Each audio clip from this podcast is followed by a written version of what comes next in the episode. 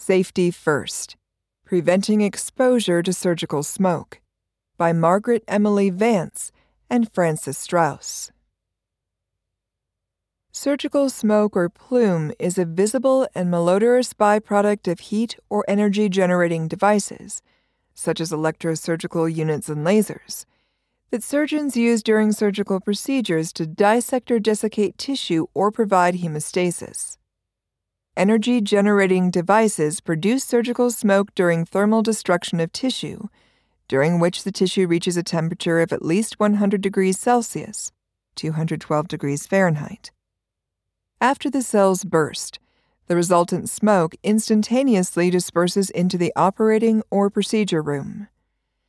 Many perioperative workers, for example, nurses, surgeons, anesthesia professionals, inhale hazardous surgical smoke each year and can experience acute physical symptoms such as nasal congestion, coughing, sneezing, nausea, vomiting, and eye irritation.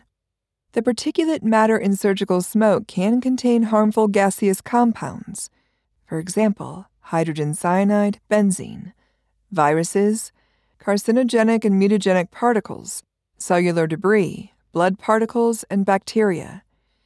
The hazardous substances in surgical smoke and the risk of inhalation exposure for perioperative personnel may lead to adverse health effects. A systematic review of literature on human papillomavirus, HPV, transmission via surgical smoke included 5 studies on healthcare workers and contamination with HPV after exposure to surgical smoke. The reviewers noted that the results of 2 of the studies showed the presence of HPV DNA in the mucosal samples from some healthcare workers. In one of those 2 studies, surgeons with positive HPV results wore a regular surgical mask.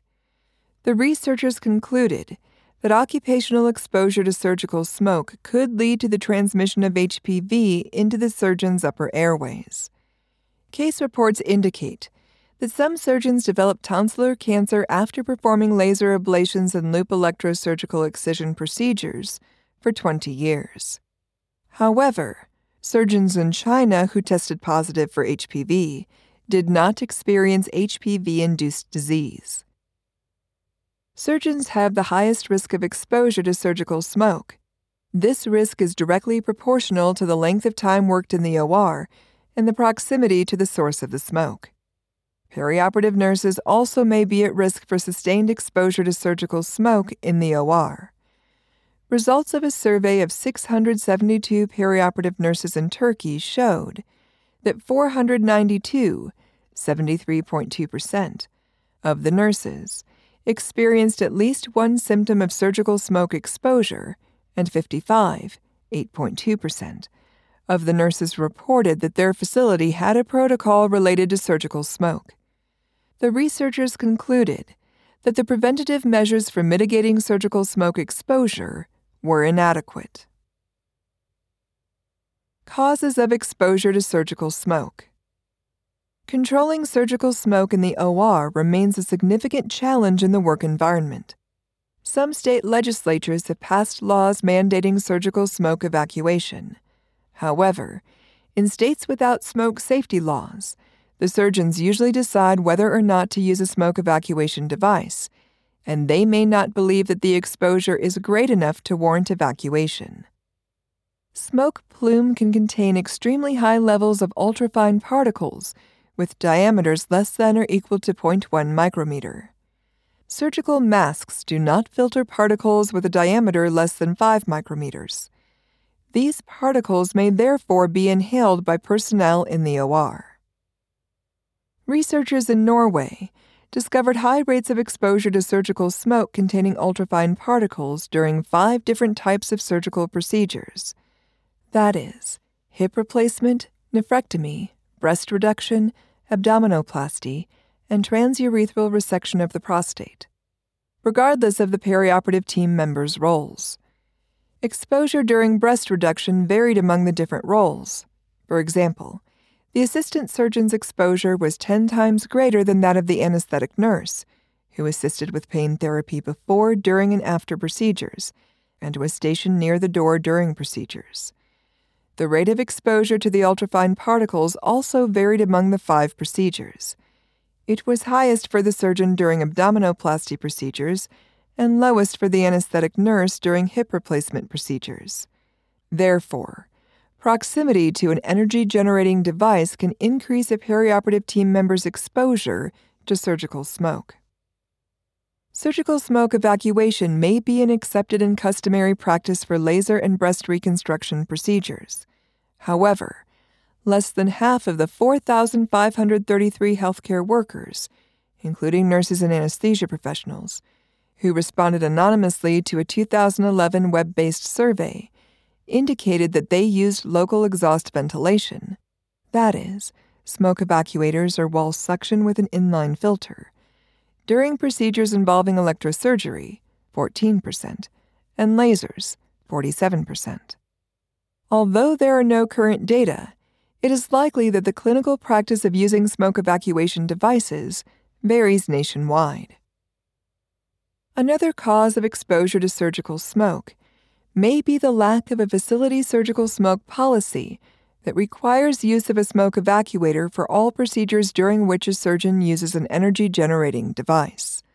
Also, the absence of standardized protocol in the electronic health record for documenting nursing interventions related to controlling surgical smoke may hinder both data collection and implementation of available smoke evacuation technology. Strategies to consider.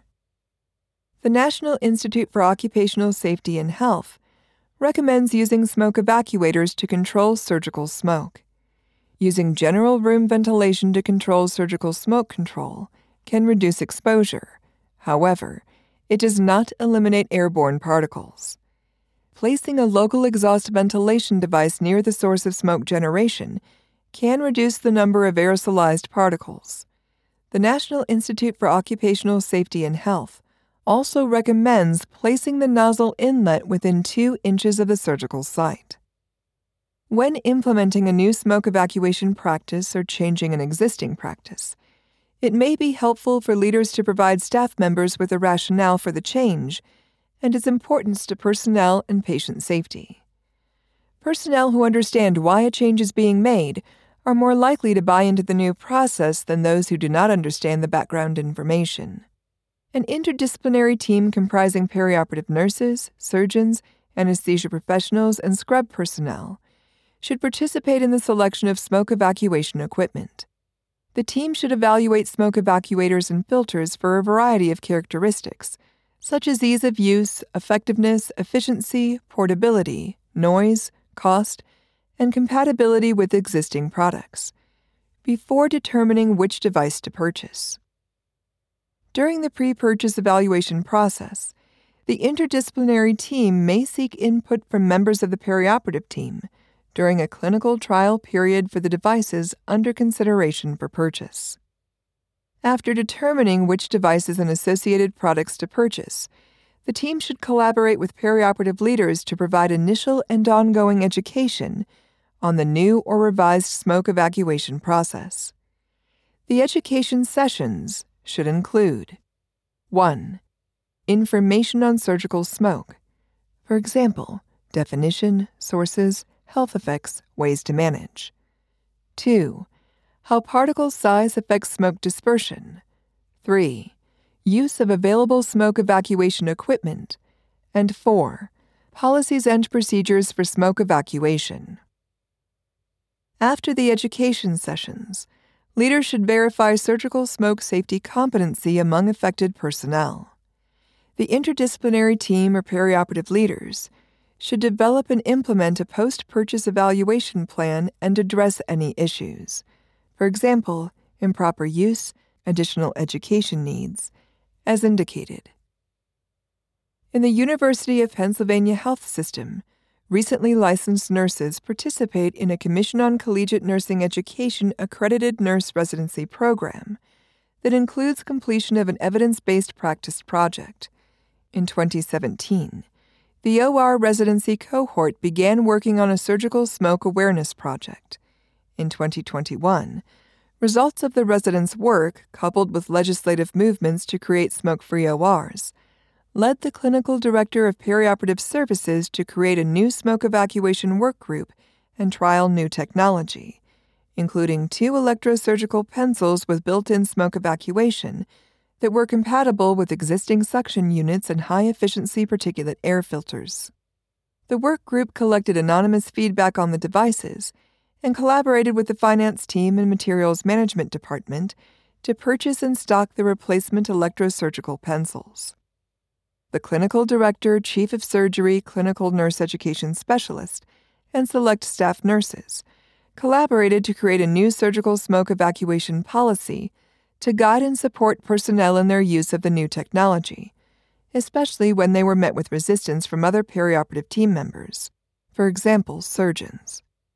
The perioperative leaders collaborated with information technology personnel to implement required documentation fields related to surgical smoke evacuation in the electronic health record to facilitate tracking the use of smoke evacuation devices. In addition, leaders could then address discrepancies with non-compliant personnel. Before the implementation of the new smoke evacuation devices, staff members attended an education session. Survey data before the presentation showed that 56% of the staff members knew about surgical smoke, but desired additional information. 6 months after attending the education sessions associated with product implementation, 72% of the staff members indicated they were comfortable with their knowledge of surgical smoke hazards. Many staff members became surgical smoke champions to encourage all perioperative personnel to use smoke evacuation equipment, and leaders placed visual aids listing 5 facts about the health effects of surgical smoke in each OR. Takeaways for perioperative nurses. Perioperative nurses' exposure to surgical smoke may lead to immediate respiratory symptoms and long-term negative health effects. Although surgical smoke cannot be completely eliminated, smoke evacuation technology can help limit surgical smoke at the source and reduce the risk to healthcare workers during surgical procedures in which surgeons use energy-generating devices. Perioperative nurses should participate in product evaluation of smoke evacuation devices and encourage compliance among all perioperative team members. Takeaways for nurse leaders and educators. Engaging the interdisciplinary team early in product selection for smoke evacuation technology should help lead to successful product implementation. Leaders should help coordinate product trials to allow surgeons and perioperative nurses to evaluate the effectiveness and usability of smoke evacuation devices under consideration for purchase. After the interdisciplinary team makes a purchasing decision, leaders and educators should facilitate or provide education sessions for the new devices. They also should encourage staff members to participate in the creation of policies and procedures for surgical smoke evacuation, which should result in engagement among key stakeholders and promote continuous compliance.